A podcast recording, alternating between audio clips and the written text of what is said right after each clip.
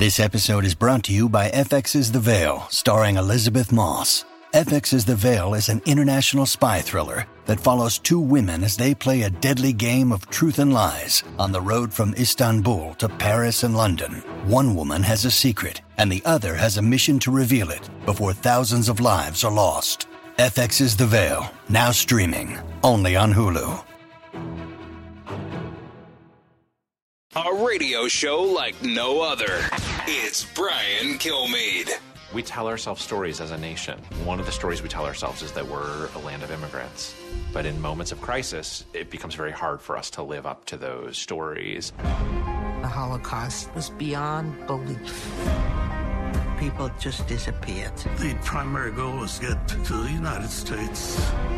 But the golden door was not wide open. We are challenged as Americans to think about what we would have done, what we could have done, what we should have done.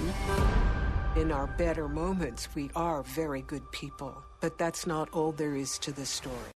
And it is a valuable story. Uh, it's always worth looking back. There's so much footage available that no one would ever see. But Ken Burns and Lynn Novick dig it up. They're co-directors and producer of the U.S. and the Holocaust, a new three-part, six-hour series that explores America's response to one of the greatest humanitarian crises of the 20th century. Welcome to both of you. Thanks, thanks to uh, uh, Ken. Hello, Lynn. Thank you so much. Um, hey, Brian, it's great to be with you. Uh, always, Ken. So, first off, uh, to both of you, if you take this question, uh, what, what, what uh, how did you get onto this topic? Where did you think this is unexplored? I got to expose it.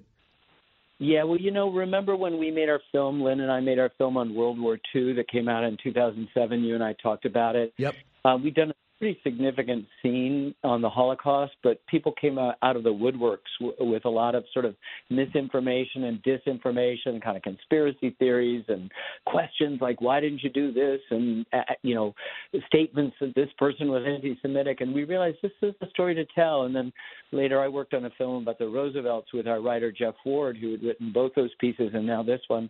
And finally, we were approached in 2015 by the Holocaust Museum in Washington that was going to do an exhibition along the same lines and thought, wouldn't it be nice if we could work in cooperation? And their exhibition opened in 2018. We spent seven years working on, on this. And it was really trying to sort of dig deeper into the U.S. and the Holocaust, not just what happened in the Holocaust, but we, who are not responsible for it or complicit in any way, what we did, as you heard in that teaser, what we did and what we didn't do, perhaps what we should have done. And, you know, though the United States let in 225,000 refugees more than any other sovereign nation, we could have let in five times as many at least, even within the pernicious quota systems that existed with uh, Johnson Reed immigration law, and we didn't. And so I think in some ways we have to reckon with a complicated history. It also permitted us to receive the Holocaust not as some separate event within or attached to or adjacent to World War II, but something that's very much part of the tick-tock of it, what happened. And you can see it in relationship yeah. to uh, German expansion. So we just wanted to revisit it and, and, tell a complicated story. It's also filled with lots of American heroes. And Lynn is so typical because the water isn't blazing hot. It gradually gets hot. Hey, what's going on with Hitler?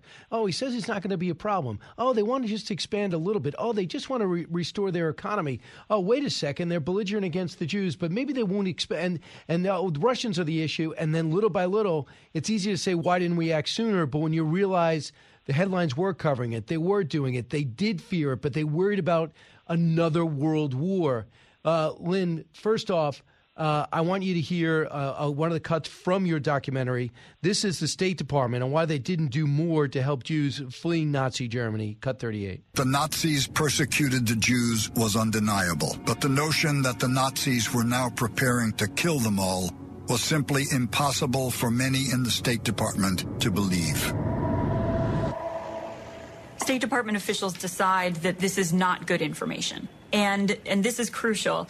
They say, even if this were true, there's nothing that we could do about it. They believe that they are doing all they can to assist the Jews and that any sort of rally or petition or protest asking them to do more would be diverting resources from the war effort. Many of these people were also racist and anti Semitic and nativist.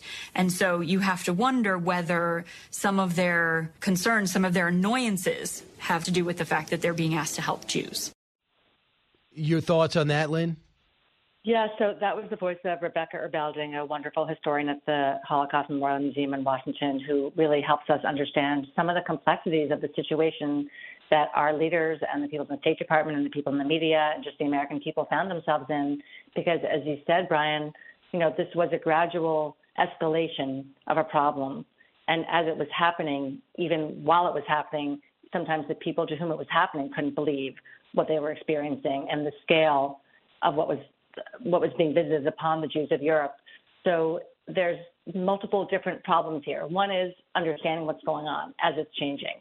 Two is what do we do about it? And that these are difficult problems. And I think in the film we just tried to show as much as possible, not to judge with 2020 hindsight, but to represent the complexities of the situations that right. the American people and our government found themselves in, and also the ways in which our response could have been better. And the State Department is the place where uh, people applied for visas to come here because of the quota system Ken was describing, and they sort of went out of their way to make it harder as opposed to making it easier. And there are many reasons for that, some of which Rebecca Erbelding just explained in her in her beautiful. Hey Ken, uh, in, in looking some, I haven't listened, to, I haven't watched all of it. But in looking at it, I'm, I think Eleanor's instincts were better than FDR's. It was just the nature of his position. I think it's it's just a great question, Brian. It's the nature of his position. Remember, he's not a king. He's not a Führer. He can't wave a wand and say, "Oh, let these people in." This has been voted by Congress. It's an act. The American people overwhelmingly support it. There's a kind of toxic environment of othering people and blaming, particularly the Jews. There's lots of, of anti Semitism sort of in the air. And so he's moving as a strategic politician who sees better than anyone the coming war and realizes he has to sort of revoke the Neutrality Act quietly. And while in retrospect, the, the humanitarian stuff seems um, uh, you know, foremost, but that's just in retrospect. If he hadn't revoked the Neutrality Act, we might be speaking German today. No kidding. But you're right about Eleanor. You know, with the exception of uh, prohibition, and her father was a hopeless alcoholic, and she watched him die in the just the most horrible throes of the mental illness of of alcoholism. She's basically right on everything. So he has constantly got you know the somebody at his shoulder in his ear telling him what's right and he i think for the most part believes it but sometimes his actions seem to us sort of frustratingly cold because you want him to do something more and i think perhaps he could have done more shouted loudly more loudly but for the most part he has got I won't say bigger fish to fry. There's nothing more important than the Holocaust in this regard. But he does have the greatest cataclysm in human history, the Second World War, to manage, which will kill in its totality, you know, more than 50 million human beings. So, uh, Lynn, too, just to set the stage, and you do it great. Uh, and by the way, you can get this at, on the app. I get it on the app, uh, pbs.org, PBS video app, or just PBS. You get an iOS, Android, Roku, Apple TV, everything. Uh, and it is called The U.S. and the Holocaust.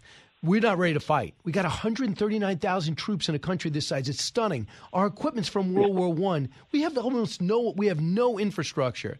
So with the Neutrality Act, it allows us to build planes and tanks for Europe to fight, for the UK, uh, the United Kingdom, and for uh, for France to fight. Little did we know they wouldn't.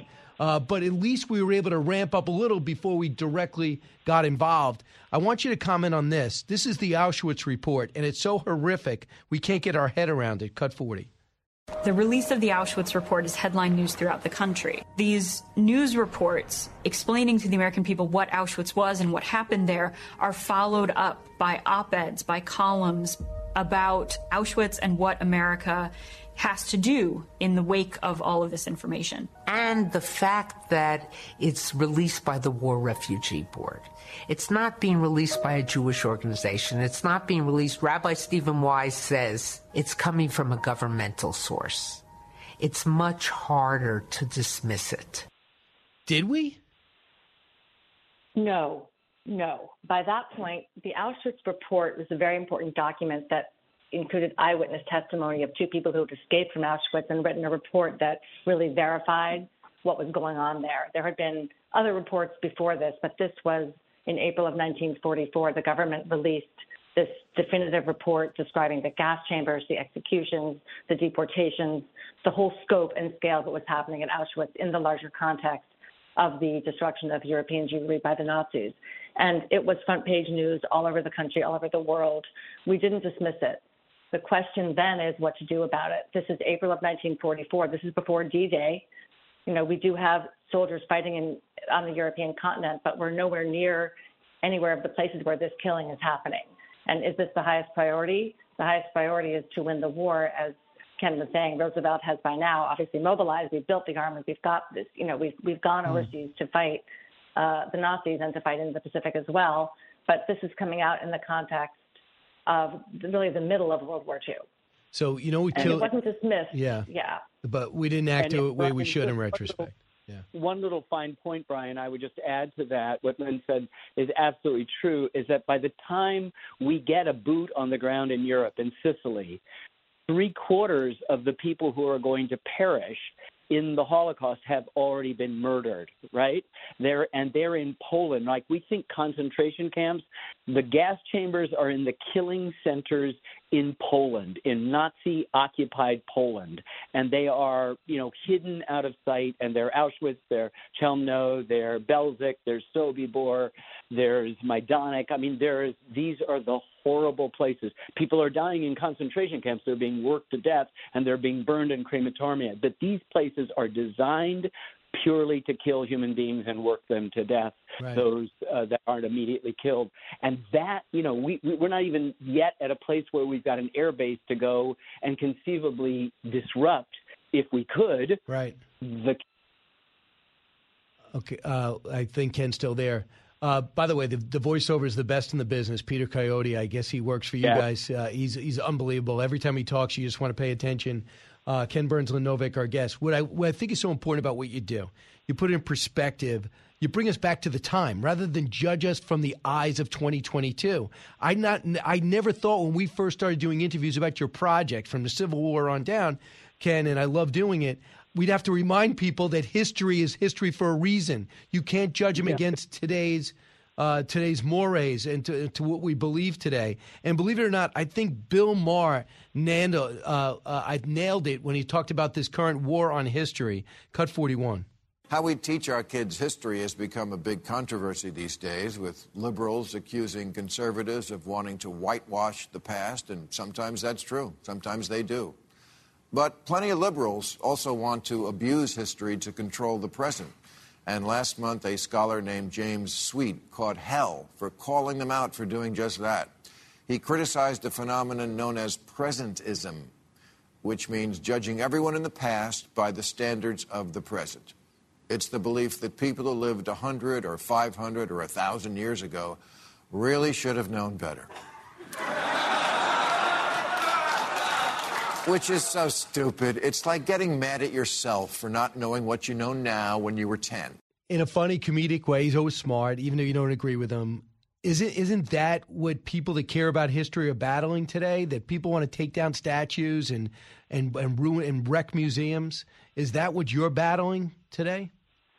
No, I think it's a, a, a more complicated and nuanced thing, uh, Brian. And I think we need to um, hold all of ourselves to a higher standard. The assaults we're being it's a pincer movement from from both sides, and what we have to do is liberate ourselves and tell a very complete and honest history that's unafraid of controversy or tragedy, but equally drawn to those stories and moments that suggest an abiding faith in the human spirit, and particularly the unique role this remarkable, but also, as our film shows, dysfunctional republic plays in the positive progress of mankind. Uh, people want to sanitize and make a Madison Avenue view and not upset people with anything that's disturbing, and people on the other side want to use history as a, a kind of weapon to sort of uh, do this. Both are not right. We're interested in telling stories, and stories about human beings are always complex and not easily fit in. There is venality and virtue, there is greed and generosity, there is Puritanism and prurience, and it's not just necessarily between people, but within people. And if right. you can adopt a thing where you're telling a story and not making an argument, because arguments don't change people's minds stories do, then you have the possibility of finding a common space where right. you and I and your listeners and the PBS listeners, which overlap tremendously, can have a civil discourse, which is the whole purpose of history, to give us the perspective right. to look on this moment with a little bit of grace and understanding and and civility. But I always think that you and Lynn have are fearless in that way. And Lynn, I just want to. We only have a, minute ninety seconds left. But when okay. they take tell Teddy Roosevelt get that statue away from the Museum of Natural History, when they say take Lincoln's name uh, off that grammar school, uh, that that would take a rip the Andrew Jackson statue down from front of the White House. Uh, that angers me and worries me. What about you? Mm-hmm. You know, I guess I, I'm I'm I'm agreeing with Ken in the sense that we need to be um, able to look at ourselves critically and to understand where we have gone wrong and where we can do better. And we do have some very controversial aspects of our own history that we're still reckoning with to this day, and probably our children and grandchildren will also be having difficult conversations about uncomfortable truths in our past. And I, we should welcome that, you know. And I think the the statues is a question, but there's bigger questions at stake here than that for us. Right, Ken Burns, Lynn Novick, uh, their new uh, documentary, uh, "The U.S. and the Holocaust." Thanks so much, guys. Appreciate it. Great to be with you, Brian. All right, Take care. I'll talk to you soon. Thank uh, you. You got Thank it. You so much. Pull up a chair and join me, Rachel Campos Duffy, and me, former U.S. Congressman Sean Duffy, as we share our perspective on the discussions happening at kitchen tables across America. Download from the kitchen table the Duffys at FoxNewsPodcasts.com or wherever you download podcasts. Listen to the show ad free on Fox News Podcast Plus, on Apple Podcast, Amazon Music with your Prime membership, or subscribe wherever you get your podcasts.